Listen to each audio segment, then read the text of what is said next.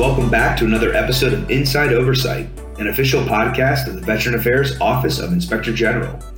This is your host, Adam Roy. Today, I'm speaking with Erica Taylor, a health systems specialist within the Office of Healthcare Inspections here at the VAOIG. We're going to be discussing the report, An Adequate Coordination of Care for a Patient at the West Palm Beach VA Healthcare System in Florida, which we published back in March of 2023.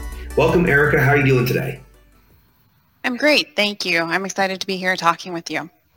Excellent. So let's get started. If you could just briefly tell us the focus of this report.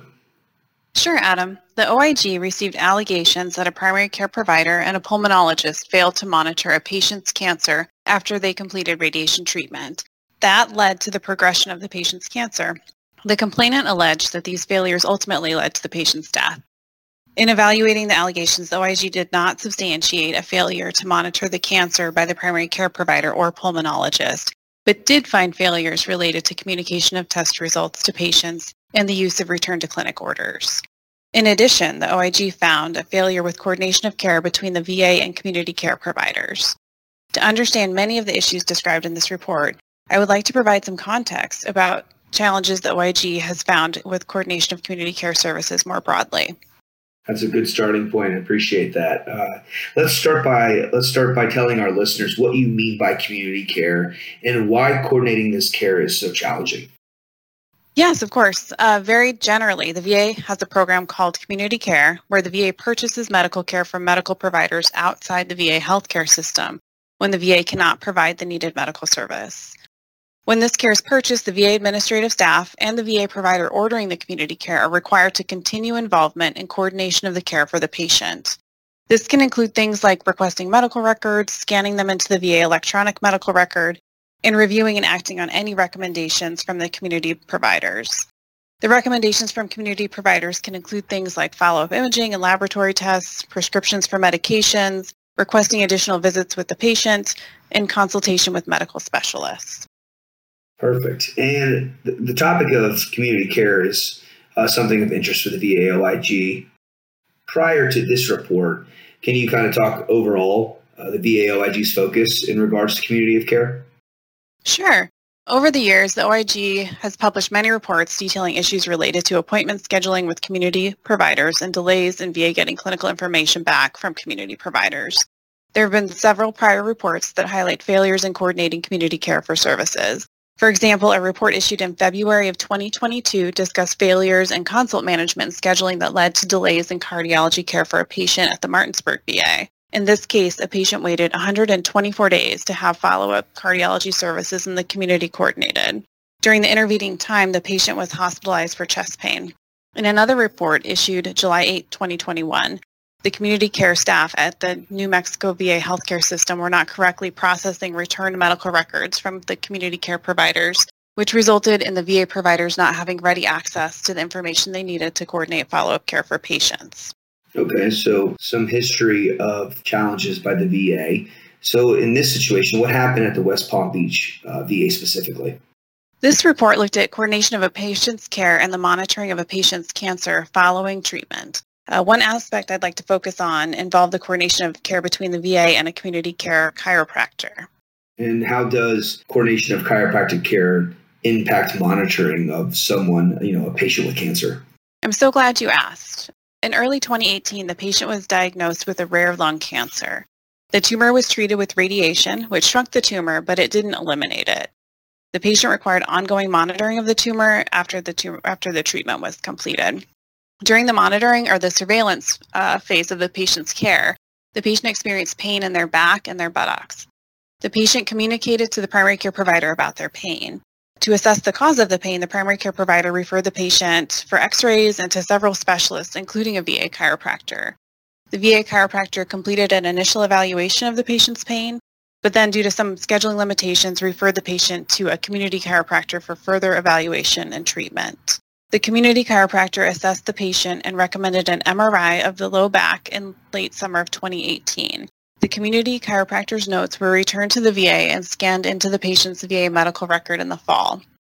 Because the VA chiropractor referred this patient to the community, the records from the community chiropractor were sent to the VA chiropractor, not the patient's primary care provider. We know that the VA chiropractor received the records, but for unknown reasons, the recommended MRI was never ordered. And a follow-up question here. Would the MRI of the low back have detected lung cancer? That's a great question. Unfortunately, the patient continued to have pain, and then in late July of 2019, the day the patient was scheduled to have a routine image completed to monitor their lung tumor, they went to the emergency room due to their pain. The imaging of the lungs was completed that day, and medical providers found that the tumor had grown significantly. The patient was admitted to the hospital from the emergency room to control the pain and continue the evaluation of the lung tumor. An MRI was done during the patient's hospitalization, and multiple lesions and fractures were found in the lumbar spine. These fractures were characterized as likely related to the patient's lung cancer. So to quickly summarize, the MRI the community chiropractor had recommended was not completed, and then when an MRI was completed, fractures that may be related to cancer were found in the patient. Yes, you're correct. Okay, so that's a good history of like what occurred. So now walk us through what should have happened in this situation. So we would have expected to find documentation that the community chiropractor's recommendations for an MRI were reviewed to include any clinical reasoning for ordering or not ordering the recommended MRI. While we definitely cannot say that an earlier MRI would have changed the prognosis or the outcome, there may have been a missed opportunity for an earlier diagnosis. For patients, even with a terminal disease, earlier diagnosis offers opportunities for other types of support. Some examples are appropriate pain control, education and referral to hospice care, and family and caregiver support. These are really meaningful interventions that all patients deserve. That's an absolutely valid point, certainly meaningful. What recommendations in the report were made regarding this finding or the overall findings? Sure. The recommendations are pretty simple. We recommended that chiropractic providers review community care notes and take action as needed. The rules were in place and they just weren't followed. These activities of care coordination are really so critical. And this case highlights what happens when community care is not a seamless and coordinated process for a veteran. VA relies on the participation of community care providers to meet the clinical needs of veterans, but we're finding more and more gaps in this process. OIG will continue to look closely at VA community care and provide recommendations that will support improvement. Absolutely. The VAOIG certainly will do that. And I thank you for your time today, Erica. Is there anything else you want to add before we wrap up? There's not. Thank you for having me. Erica, thank you so much for your time today. I encourage those listening to visit the VAOIG's website and read the full report there. Again, that report, Inadequate Coordination of Care for a Patient at the West Palm Beach VA Healthcare System in Florida, and that was published in March of 2023. That's it for this episode of Inside Oversight. I encourage you to listen to more episodes wherever you listen to podcasts. Also, check out Veteran Oversight Now, our sister podcast where we cover oversight topics in greater detail. Thanks for tuning in. This has been an official podcast of the VA Office of Inspector General. Inside Oversight is produced by the Office of Communications and Public Affairs and is available at va.gov/OIG.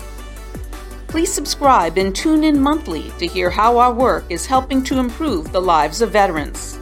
Visit the website to learn more about how the VAOIG conducts meaningful independent oversight.